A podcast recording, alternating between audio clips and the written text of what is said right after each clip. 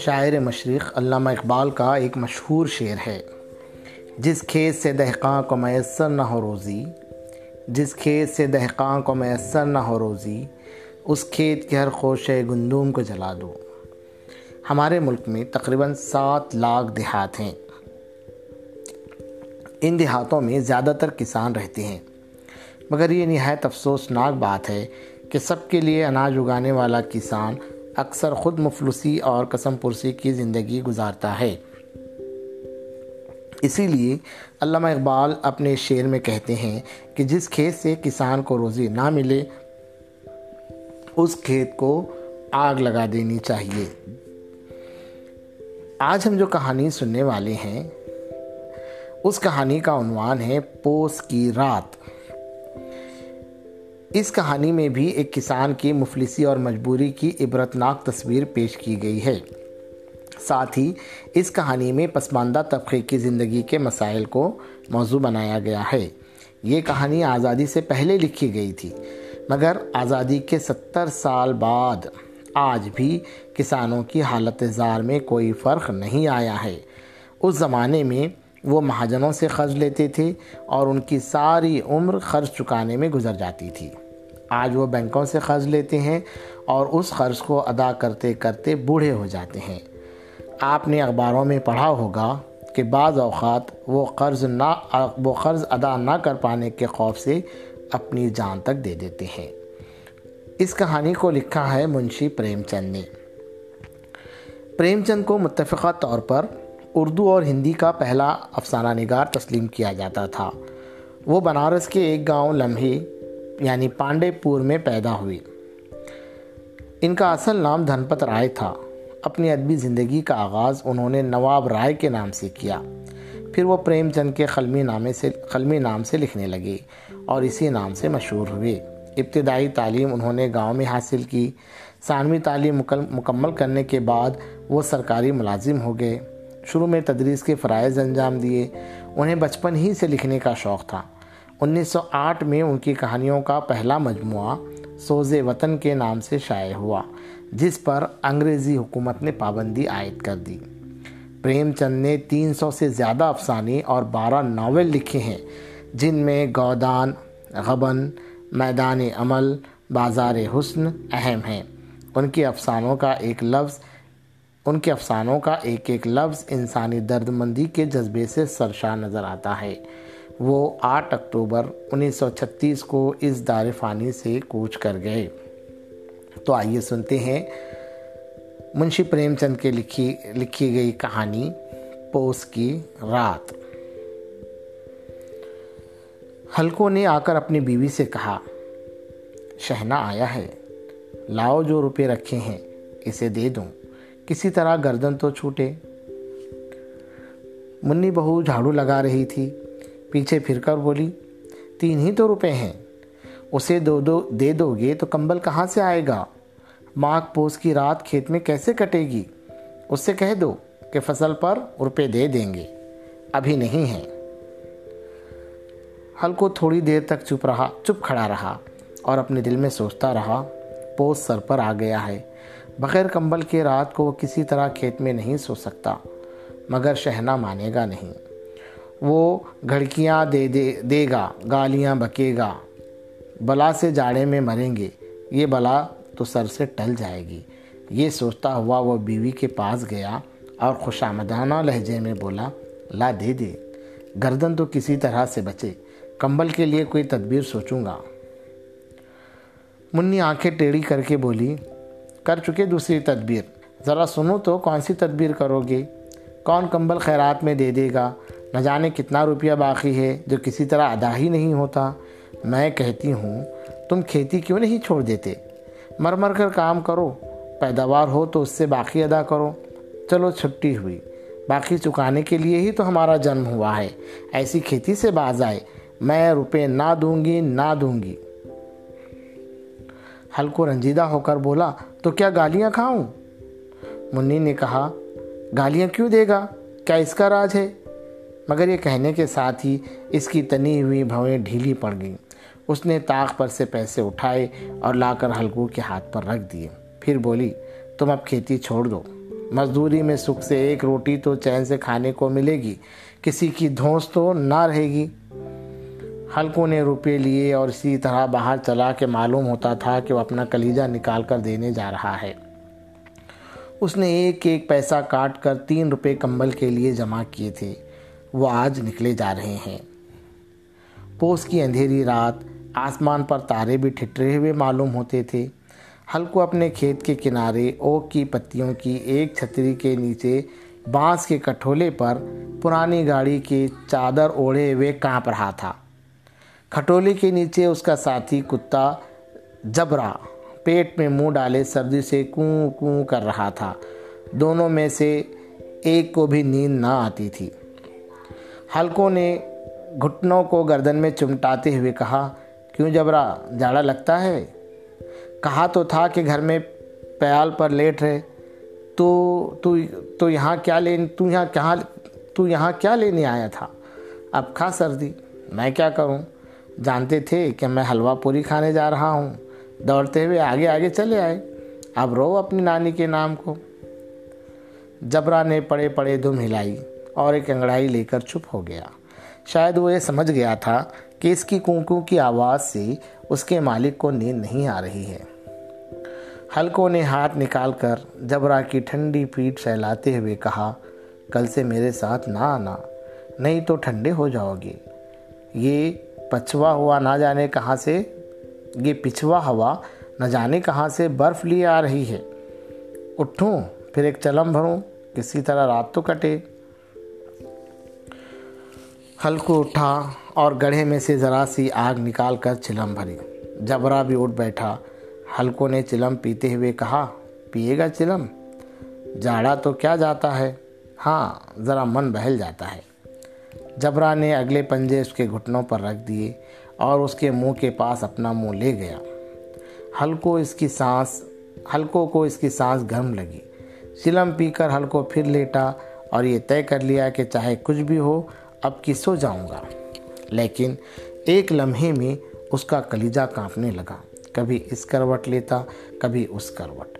جاڑا کسی بھوت کی مانند اس کی چھاتی کو دبائے ہوئے تھا. جب کسی طرح رہا نہ گیا تو اس نے جبرا کو دھیرے سے اٹھایا اور اس کے سر کو تھپتھپا کر اسے اپنی گود میں سلا لیا. اس کو کتے سے بالکل نفرت نہ تھی. ایسی انوکھی دوستی نے اس کی روح کے سب دروازے کھول دیے تھے اور اس کا ایک ایک ذرہ حقیقی روشنی سے منور ہو گیا تھا. اسی اثنا میں جبرا نے کسی جانور کی آہٹ سنی. اس کے مالک کی اس خالص روحانیت نے اس کے دل میں ایک نئی طاقت پیدا کر دی تھی جو ہوا کے ٹھنڈے جھونکوں کو بھی ناچیز سمجھ رہی تھی. وہ جھپٹ کر اٹھا اور چھپرے سے باہر آ کر بھونکنے لگا. حلقوں نے اسے کئی بار پچکار کر بلایا پر وہ اس کے پاس نہ آیا. کھیت میں چاروں طرف دوڑ دوڑ کر بھونکتا رہا. ایک لمحے کے لیے آ بھی جاتا تو فوراً ہی پھر دوڑتا. فرض کی ادائیگی نے اسے بے چین کر رکھا تھا. 1 گھنٹہ گزر گیا. سردی بڑھنے لگی. حلقوں اٹھ بیٹھا اور دونوں گھٹنوں کو چھاتی سے ملا کر سر کو چھپا لیا. پھر بھی سردی کم نہ ہوئی. ایسا معلوم ہوتا تھا کہ سارا خون منجمد ہو گیا ہے. اس نے اٹھ کر آسمان کی جانب دیکھا. ابھی کتنی رات باقی ہے. ستارے ابھی اپنا نفس دورہ بھی ختم نہیں کر پائے تھے. جب وہ اوپر آ جائیں گے تو کہیں سویرا ہوگا. حلقوں کے کھیت سے تھوڑی دور کے فاصلے پر ایک باغ تھا. پتجھڑ شروع ہو گیا تھا. باغ میں پتوں کا ڈھیر لگا ہوا تھا. حلقوں نے سوچا چل کر پتیاں بٹوروں اور ان کو جلا کر خوب تاپوں. رات کو کوئی پتیاں بٹورتے دیکھے گا تو سمجھے گا کہ کوئی بھوت ہے. کون جانے کوئی جانور ہی جھپٹ بیٹھا ہو. مگر اب تو بیٹھے نہیں رہا جاتا. اس نے پاس کی ارہر کے کھیت میں جا کر پودے اکھاڑے اور اس کا ایک جھاڑو بنا کر ہاتھ میں سلگتا ہوا اپلا لیے باغ کی طرف چلا. جبرا نے اسے جاتے دیکھا تو پاس آیا اور دم ہلانے لگا. حلقوں نے کہا, اب تو نہیں رہا جاتا. جبرا, چلو باغ میں پتیاں بٹور کر تاپیں. ٹانٹے ہو جائیں گے تو پھر آ کر سوئیں گے، ابھی تو رات بہت ہے۔ جبرانے کوں کوں کرتے ہوئے اپنے مالک کی رائے سے اتفاق کیا اور آگے آگے باغ کی جانب چلا۔ باغ میں گھٹا ٹوپ اندھیرا چھایا ہوا تھا، درختوں سے شبنم کی بوندیں ٹپ ٹپ ٹپک رہی تھیں۔ یکا ایک جھونکا مہندی کے پھولوں کی خوشبو لیے ہوئے آیا۔ حلقوں نے کہا، کیسی اچھی مہک آئی جبرا، تمہارے ناک میں بھی کچھ خوشبو آ رہی ہے۔ جبرا کو کہیں زمین پر ایک ہڈی پڑی مل گئی تھی اور وہ اسے چچوڑ رہا تھا۔ حلقوں نے آگ زمین پر رکھ دی اور پتیاں بٹورنے لگا۔ تھوڑی دیر میں پتیوں کا ایک ڈھیر لگ گیا۔ ہاتھ ٹھٹرے جاتے تھے، ننگے پاؤں گلے جاتے تھے اور وہ پتیوں کا پہاڑ کھڑا کر رہا تھا۔ اسی الاؤ میں وہ سردی کو جلا کر خاک کر دے گا۔ تھوڑی دیر میں الاؤ جل اٹھا، اس کی لو اوپر والے درخت کی پتیوں کو چھو چھو کر بھاگنے لگی۔ اس ہلتی ہوئی روشنی میں باغ کے عالیشان درخت ایسے معلوم ہوتے تھے جیسے وہ اس لا انتہا اندھیرے کو اپنی گردن پر سنبھالے ہوئے ہوں۔ تاریکی کے سطح سمندر میں روشنی ایک ناؤ کی مانند ہوتی تھی۔ حلقو آگ کے سامنے بیٹھا آگ تاپ رہا تھا۔ ایک منٹ میں اس نے اپنی چادر بغل میں دبائی اور دونوں پاؤں پھیلا دیے، گویا وہ سردی کو للکار کر کہہ رہا تھا، تیرے جی میں جو آئے کر۔ سردی کی اس بے پایا طاقت پر فتح پا کر وہ خوشی کو چھپا نہ سکتا تھا۔ اس نے جبرا سے کہا، کیوں جبرے، اب تو ٹھنڈ نہیں لگ رہی؟ جبرا نے کوں کوں کر کے گویا کہا، اب کیا ٹھنڈ لگتی ہی رہے گی، پہلے یہ تدبیر نہیں سوجھی تو اتنی ٹھنڈ کیوں کھاتے؟ جبرا نے دم ہلائی، اچھا آؤ اس الاؤ کو کود کر پار کریں، دیکھیں کون نکل جاتا ہے، اگر جل گئے تو بچہ میں دوا نہ کروں گا۔ جبرا نے خوفزدہ نگاہوں سے الاؤ کی طرف دیکھا۔ منی سے کل نہ کہہ دینا ورنہ لڑائی کرے گی، یہ کہتا ہوا وہ اچھلا اور اس الاؤ کے اوپر سے صاف نکل گیا۔ پیروں میں ذرا سی لپٹ لگ گئی پر کوئی بات نہ تھی۔ جبرا الاؤ کے گرد گھوم گھوم کر اس کے پاس آ کھڑا ہوا۔ حلقوں نے کہا، چلو چلو اس کی نہیں، اوپر سے کود کر آؤ، اور وہ پھر کودا اور الاؤ کے اس پار گیا۔ پتیاں جل چکی تھیں، باغیچے میں پھر اندھیرا چھا گیا تھا۔ راکھ کے نیچے ابھی بھی کچھ آگ باقی تھی جو ہوا کا جھونکا آنے پر ذرا جاگ اٹھتی تھی اور پر ایک لمحے میں پھر آنکھیں بند کر لیتی تھی۔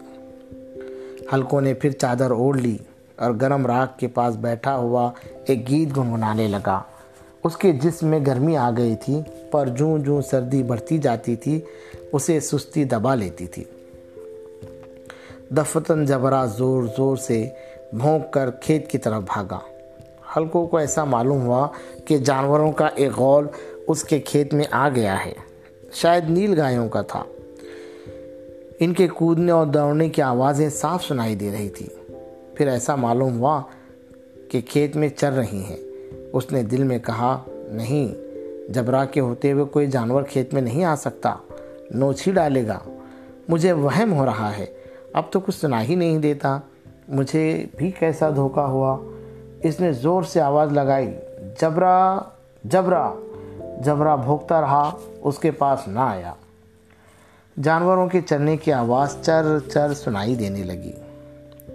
حلقو اب اپنے کو فریب نہ دے سکا، مگر اسے اس وقت اپنی جگہ سے ہلنا زہر معلوم ہوتا تھا۔ کیسا گرمایا ہوا مزے سے بیٹھا تھا۔ اس جاڑے پالے میں کھیت میں جانا، جانوروں کو بھگانا، ان کا پیچھا کرنا اسے پہاڑ معلوم ہو رہا تھا۔ وہ اپنی جگہ سے نہ ہلا، بیٹھے بیٹھے جانوروں کو بھگانے کے لیے چلانے لگا، ہلو ہلو ہو ہا ہا۔ مگر جبرا پھر بھونک اٹھا۔ جانور کھیت چر رہے تھے، فصل تیار ہے، مگر یہ ظالم جانور اس کا ستیہ ناس کیے ڈالتے ہیں۔ حلقو پکا ارادہ کر کے اٹھا اور 2-3 قدم چلا، پھر یکایک ہوا کا ایسا ٹھنڈا چبھنے والا بچھو کے ڈنگ کا سا جھونکا لگا کہ وہ پھر بجھتے ہوئے الاؤ کے پاس آ بیٹھا اور راکھ کو کریت کریت کر اپنے ٹھنڈے جسم کو گرمانے لگا۔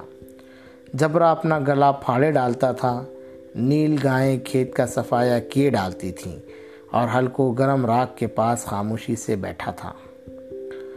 افسردگی نے اسے چاروں طرف سے رسی کی طرح جکڑے رکھا تھا۔ اسی راگ کے پاس زمین پر وہ چادر اوڑھ کر سو گیا۔ سویرے جب اس کی آنکھ کھلی تو دیکھا چاروں طرف دھوپ پھیل گئی تھی اور منی کھڑی کہہ رہی تھی، تم کہاں آ کر مر گئے، ادھر سارا کھیت چوپٹ ہو گیا۔ ہلکو نے اٹھ کر کہا، کیا تو کھیت سے ہو کر آ رہی ہے؟ منی بولی، ہاں، سارے کھیت کا ستیہ ناس ہو گیا، بھلا ایسا بھی کوئی سوتا ہے، تمہارے یہاں منڈیا ڈالنے سے کیا فائدہ؟ ہلکو نے بہانہ کیا، میں مرتے مرتے بچا، تجھے اپنی کھیت کی پڑی ہے، پیٹ میں ایسا درد اٹھا تھا کہ میں ہی جانتا ہوں۔ دونوں پھر کھیت کے ڈانڈے پر آئے، دیکھا کہ کھیت میں ایک پودے کا نام نہیں اور جبرا منڈیا کے نیچے چت پڑا ہے، گویا بدن میں جان ہی نہیں۔ دونوں کھیت کی طرف دیکھ رہے تھے۔ منی کے چہرے پر اداسی چھائی ہوئی تھی۔ اس نے فکر مند ہو کر کہا، اب مزدوری کر کے مال گزاری دینی پڑے گی، میں اس کھیت کا لگان نہ دوں گی، کہہ دیتی ہوں کہ جینے کے لیے کھیتی کرتے ہیں، مرنے کے لیے نہیں۔ جبرا ابھی تک سویا ہوا ہے، اتنا تو کبھی نہ سوتا تھا، آج جا کر شہنا سے کہہ دو، کھیت جانور چر گئے، ہم ایک پیسہ نہ دیں گے۔ رات بڑی گجب کی سردی تھی، میں کیا کہتی ہوں تم کیا سنتے ہو،